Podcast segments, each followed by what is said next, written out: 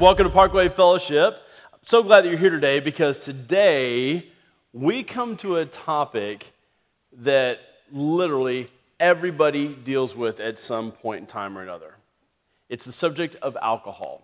Okay? Now, before we do anything else, we need to do two things, um, or need to agree on two things. The first is that I want you to take your personal opinion about alcohol and for the duration of this message, I just want, I just want you to put it on the shelf, okay? Put your personal opinion on the shelf because the truth is, it's hard to hear what God says when you're defending your personal opinion. Okay? So if you could put that on the shelf, that'd be great. Second thing that I want us all to do is I want us to take our preconceived notions of what we think God says about alcohol and put that on the shelf too. Because there's a very real possibility that God doesn't say what you think He says. And so I don't want those preconceived notions to jade your thinking. So if we can, we can put those two things on the shelf for the duration of this message, that would be great. And really, my hope is that by the time we get to the end, is that you would take what God says about alcohol and adopt that. And you would leave those other two things on the shelf and you would say, you know what, God, what you think about alcohol is what I now think about alcohol. Um, because at some point in life, everybody has to deal with this issue.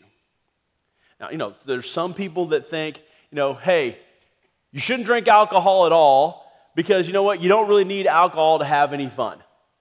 And then on the other extreme, there's people that think, is it even possible to have fun without drinking alcohol?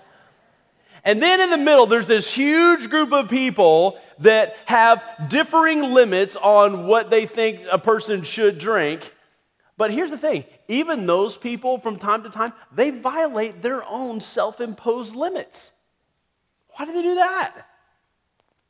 And so, because there's so many different opinions about alcohol and Al- since alcohol also has the potential to be incredibly destructive, and because our own self imposed limitations don't always work, I mean, doesn't it make sense just to find out what God says about alcohol?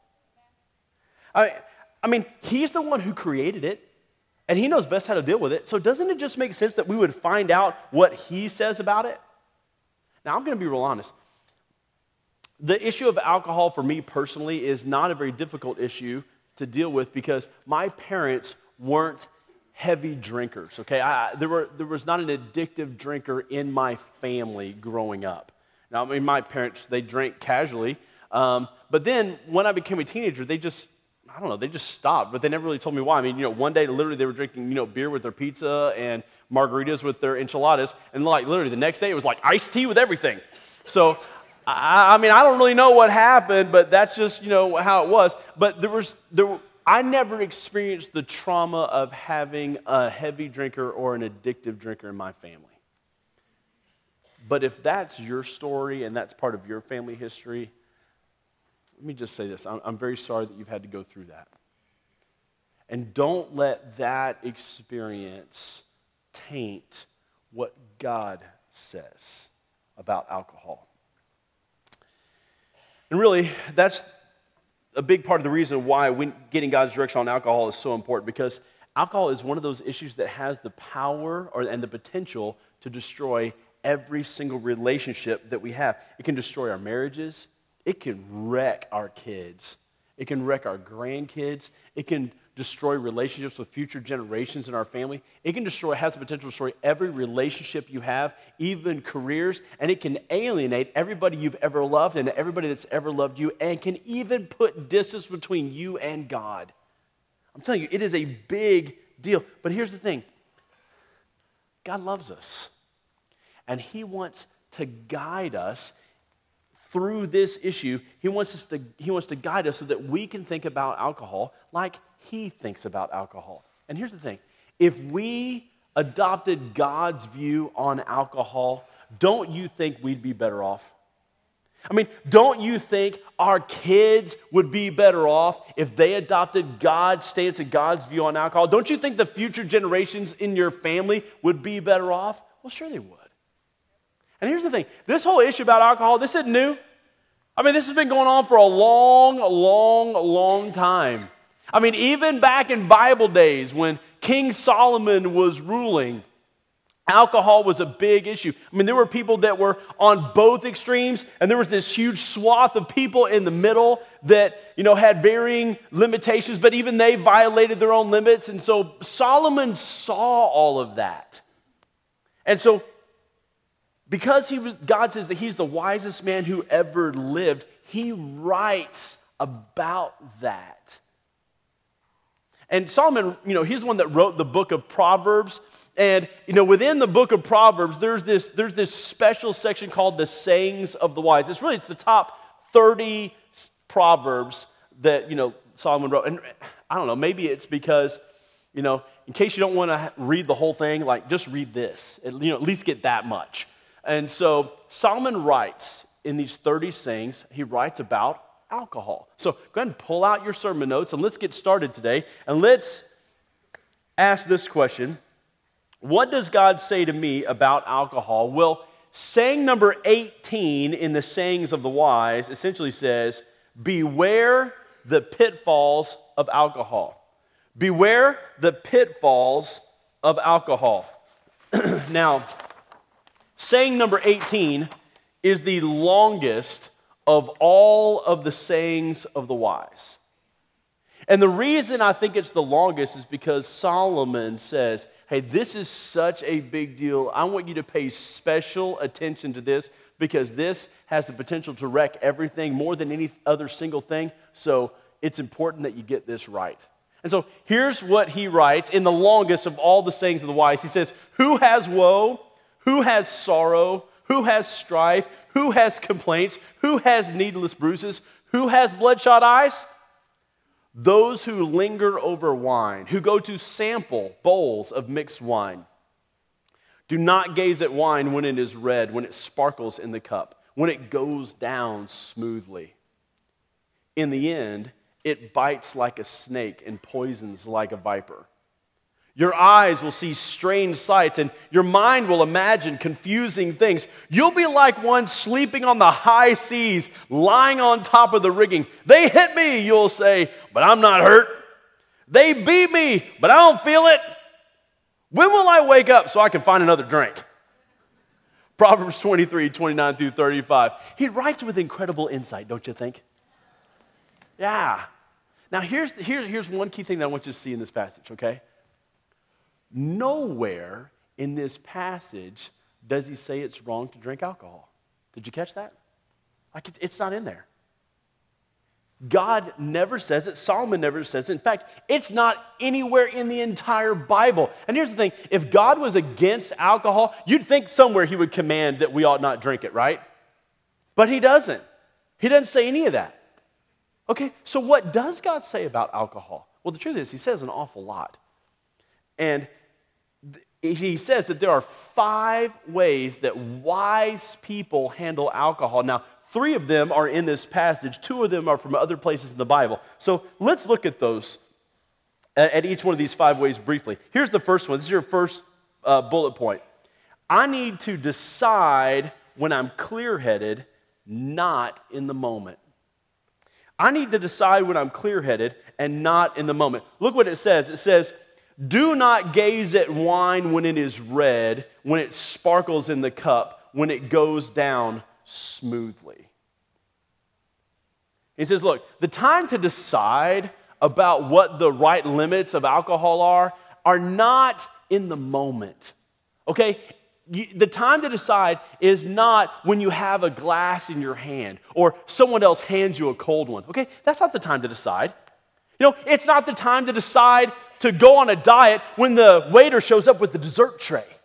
Okay? That's not the, decide, the time to decide your limit. So you can't decide the limits of alcohol like in the moment. You got to do it when you're thinking clearly. Because otherwise, the, the, the pull of temptation, honestly, it's just too strong. And it clouds your thinking, and, and you, you, don't, you don't think about it the way that God wants you to think about it. And so here's the thing once the Lord leads you to a decision about, you know, wherever your limit of alcohol is, once you decide where that limit is, if you find yourself in a place where you are going past that limit, what you don't do is just redraw the line. We're like, okay, good, now I'm okay. No, no, no, no, no, no. What you, what you need to do is if you're going past, then you need to draw the limit farther back because you clearly can't go right up to that limit. So you got to have a, a more conservative limit, right? Because God's saying to you and showing you, you can't handle that. And so the time to decide is when you're thinking clearly. Because remember, here's the thing you're not making this commitment to yourself. The truth is, you're making this commitment to God. So here's the thing Would you be willing to make a commitment today, right here in church?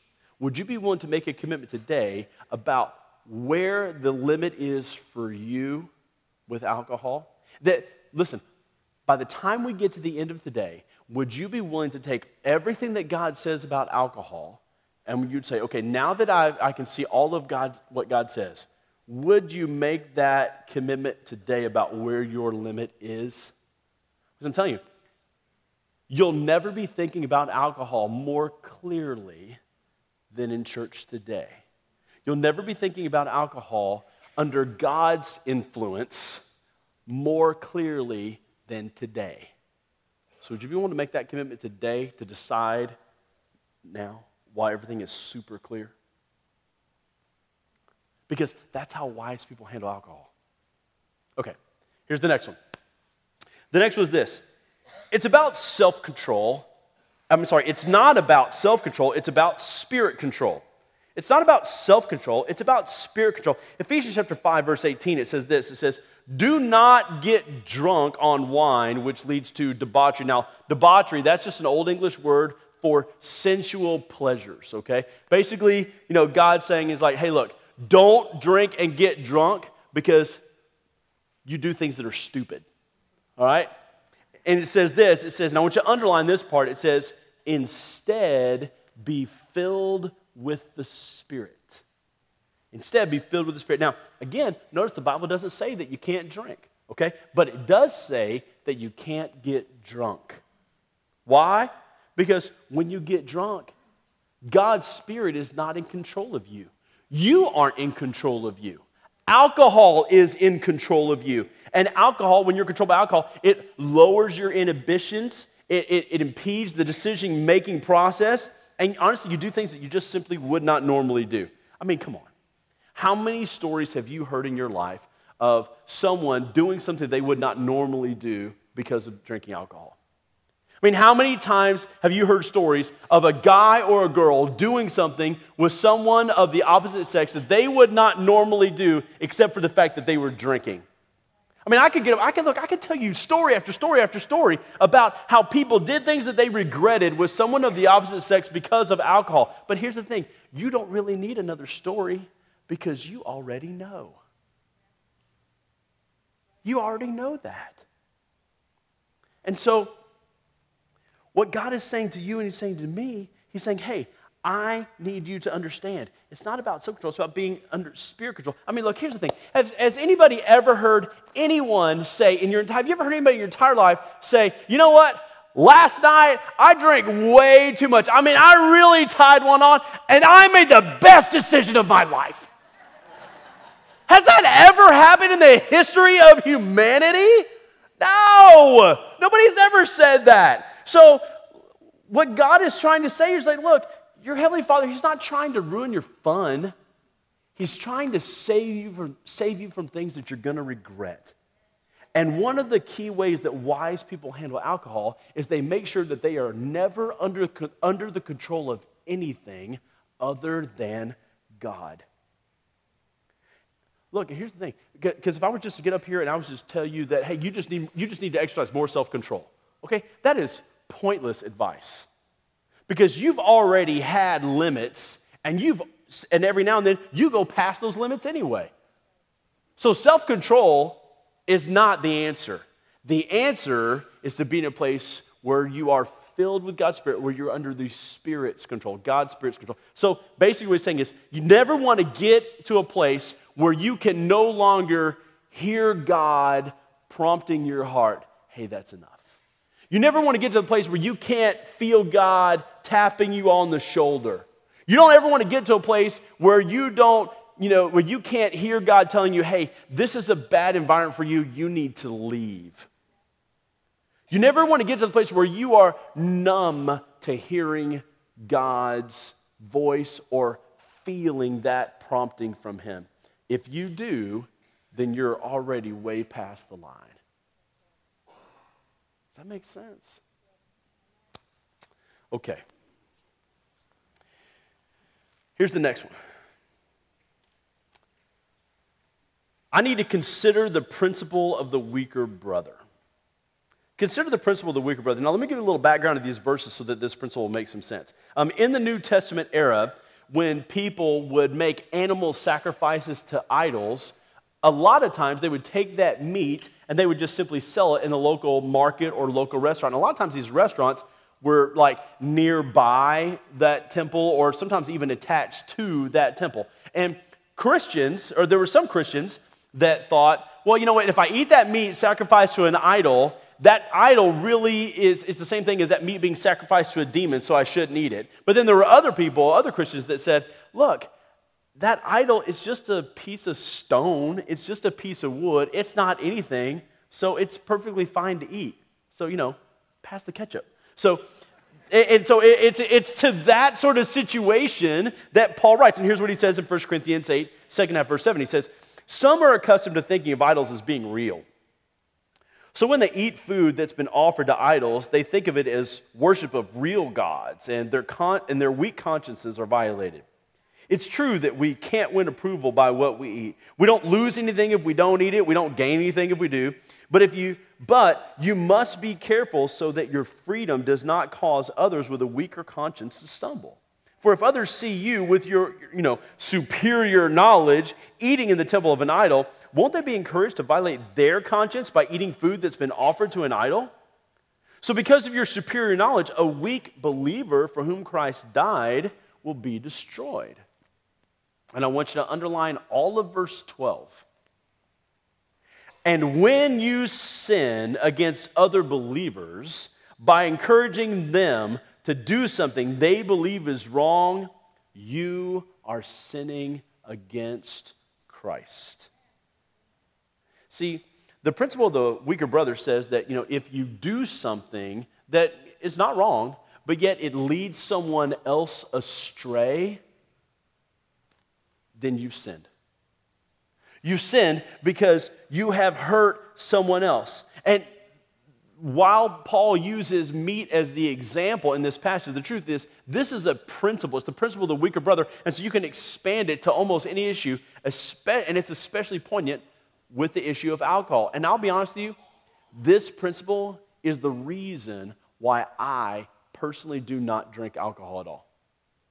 Because here's the thing you know, if I go to a, a local restaurant and, uh, you know, I'm there with my family and, and, you know, I have a glass with my meal, let's just say that someone else who is a recovering alcoholic comes into the restaurant, sees me from across the way, and says, You know what? Well, there's Pastor Mike, and he's drinking, so it must be okay for me to drink. Well, I could have just one. But look, this other guy, he can't stop at one. He's going to have seven. And so, because of my example, I've caused him to fall off the wagon. I've caused him to go backwards. I've caused him to, you know, fall back into that alcoholic tendency and perhaps have him alienate his relationship with Christ. And so, you know what? Even though it would be fine for me, I willingly give up my freedom for the sake of somebody else. See, that's the principle of the weak brother. And I'll say this if you're a leader or you want to become a leader, you need to give this principle some serious weight because there are people that follow you or who will follow you that I'm telling you, they watch everything that you do. They watch everything you do. And you are setting the standard for what they will interpret is okay or not okay by your choices, by your behavior. And by the way, one of the you know, weaker brothers that you need to consider is your kids, your grandkids. Because I'm telling you, they are watching you. And they notice, they see everything that you do. And you are sending them a very strong message about what is okay or is not okay based on your choices and what they see you doing. And so you need to be very cautious and give this some serious weight. So, for the sake of your kids, for the sake of your grandkids, or, or you know what? If you teach kids or you teach youth, teenagers, you need to be careful because they're going to walk in a restaurant and they're going to see you at some point. And you're setting the example for them. So you have to consider the principle of the weaker brother. Okay, we're having fun. So let's do another one. All right. Here we go. Next, I need to ask is this a wise choice? Is this a wise choice? Okay, let's get back to what Solomon says. He says this He says, In the end, it bites like a snake and poisons like a viper. Your eyes will see strange sights and your mind will imagine confusing things. You'll be like one sleeping on the high seas, lying on top of the rigging. They hit me, you'll say, but I'm not hurt. They beat me, but I don't feel it. So, what Solomon saying is like, hey, you need to ask yourself, is what I'm doing wise? Now, wisdom, according to the Bible, is being able to see the future consequences of present decisions. Okay, let me repeat that. Wisdom, according to the Bible, is the ability to see future consequences of present decisions. And the farther into the future I can see, the wiser I am. And so, what he's saying is like, hey, look, you need to think about how this is going to end. How is, you know, this party or this occasion or this wedding or this gathering, how is this weekend, how is this going to end? And if you can see how it's going to end and you realize that's not an end I really want, then you need to pull it back. And if you can see how it's going to end and you're like okay with it, well, then fine. Then you're not doing anything wrong. Go for it. It's, it's a perfectly wise choice. But he's saying you need to see how this thing is going to end. And you do that when you ask, stop to ask the question is this a wise choice? Now, look, there's all kinds of reasons why people drink. You know, some people drink to cope with a difficult situation. Some people, you know, drink to um, escape problems. Other people drink to cope with emotional pain. Other people drink to relax. But here's the thing alcohol doesn't really provide any solutions for any of those things. So, is it really wise to continue to drink alcohol to escape and to numb that kind of pain? Or would it be wiser to take those problems to God and ask Him to begin to deal with it? Would it be wiser to take that pain to God and ask Him to heal it? Would it be wiser to take all that worry and that stress and that anxiety to God and put it in His hands so that you can relax? See, here's the thing God wants to have a relationship with you. And so, is it wise to substitute alcohol for that relationship with God? God wants you to take those things to Him because He loves you. And so He wants to have that relationship with you. Now, that relationship starts by you becoming a Christ follower, by asking Jesus Christ to come into your life to forgive you for everything you've ever done, and then pledge your life to following Him. And see, once you do that, like, like that's the first step to starting that relationship with God. So, I mean, have you ever done that before? Have you ever asked Jesus to to forgive you for everything you've ever done. Now, listen, here's the thing. Once you ask Him to forgive you, you don't have to keep asking. He's, you, you've asked Him for forgiveness, He's given it to you, you already have it. So you don't have to keep asking. But there is an expectation that from that point forward, that you would follow Jesus as best you can. Doesn't mean you'll be perfect, but it means you're to give it your best. So let me ask you have you ever prayed a prayer asking Jesus to forgive you and pledge to follow him. If you've never done that, there's a sample prayer at the bottom of your message notes. I'm going to give you a chance to pray it in the, when we get to the end here in just a few moments. But there's, there's one more thing that we need to talk about about how wise people handle alcohol. And that's this, this last one. I need to watch for the warning when can I have another drink? Watch for the warning. I want you to use caps when you say that or when you write that. Look, what, how, look how Solomon concludes this saying of the wise. Last sentence, he says, When will I wake up so I can find another drink? When will I wake up so I can find another drink? Look, here's the thing. If you find yourself consistently thinking about the next time that you are going to be able to drink alcohol, I'm telling you, alcohol probably has a much stronger hold on you than you care to admit. If you find yourself always thinking about the next time that you're going to be able to drink, my friend, I'm telling you, it has a bigger grip on you than you understand. And my personal advice to you would be that you need to stop. I mean, you need to draw that line where you say, I can't drink at all because it's too consuming, because it just, it consumes my thoughts. I'm always thinking about when is the next time. Solomon gives us that warning here. And so I would advise you to stop drinking completely. And if that's you, if you find yourself perhaps in that situation, then the truth is you really you need some help. You need a support group. You need an accountability group. You need to get into a recovery group. I would encourage you to join an AA group. Or we have a small group that meets here at the church to help people recover. And I'm telling you, that group has helped so many people find such freedom when it comes to this issue of alcohol. Look, God loves you. And He loves your kids. And He loves your grandkids. And He loves all of the future generations in your family. And so God has given us these guidelines because He knows alcohol has the potential to destroy every loving relationship you have. And so I want to encourage you Look what God says. And I, I, honestly, I would encourage you leave your personal opinion and leave your preconceived notions on the shelf. Just leave them there. And instead, substitute what God thinks about alcohol as your approach to alcohol. Because here's the thing that's how wise people handle alcohol. So, find your connection card. Let's take some steps and make some decisions together about what to do.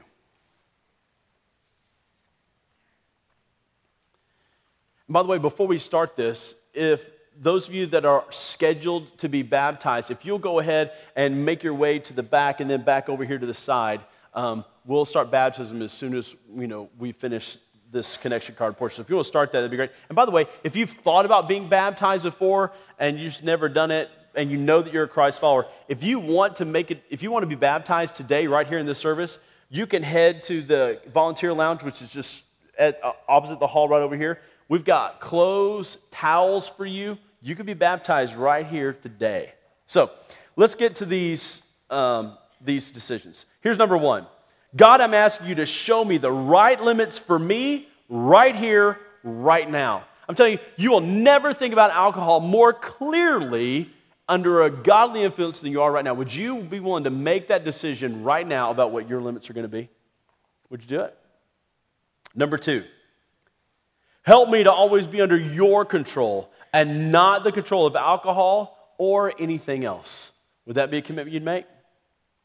Number three, show me how to be sensitive to those who are weaker in their faith. That's the principle of the weaker brother.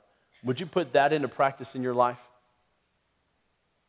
Number four, God, I'm asking you to help me teach my kids or grandkids about how wise people handle alcohol. Would you do that? Would you make a commitment to teach your kids or grandkids? Number five, God, I'm asking you to show me as I honestly, honestly ask, is this a wise choice? Would you check that one? Or number six, God, help me to hear the warning and do something about it if that's where I am in life. Would that be you? Number seven, God forgive me as I commit to follow Jesus for the first time in my life. You've never become a Christ follower, th- check this next step. And then I want you to pick up a new believer packet on your way out. They're right by side of these doors. Just grab on your way out today.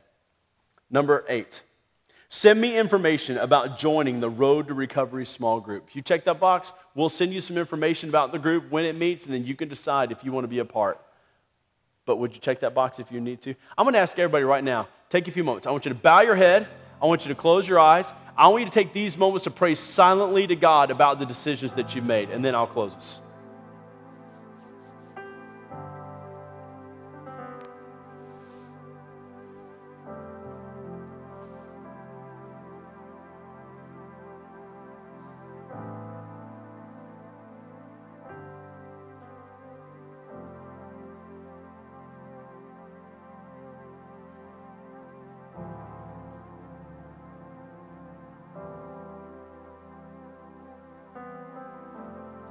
Heavenly Father, I want to say thank you. Thank you for how clearly you've laid out what you think about alcohol and how we should approach it. Thank you, God, for not just painting this tiny little box, knowing that we would consistently step outside those lines, but instead, you've invited us to have a relationship with you that guides us in this area. And so I ask that you would. And I ask that you would help each of us to think like you think and approach it like you approach it so that we can find even more freedom in life. I love you, Father. So I ask that you would bring us back next week so that we can hear more of what you want to say to us. And I ask you to do this in the name of Jesus Christ. Amen.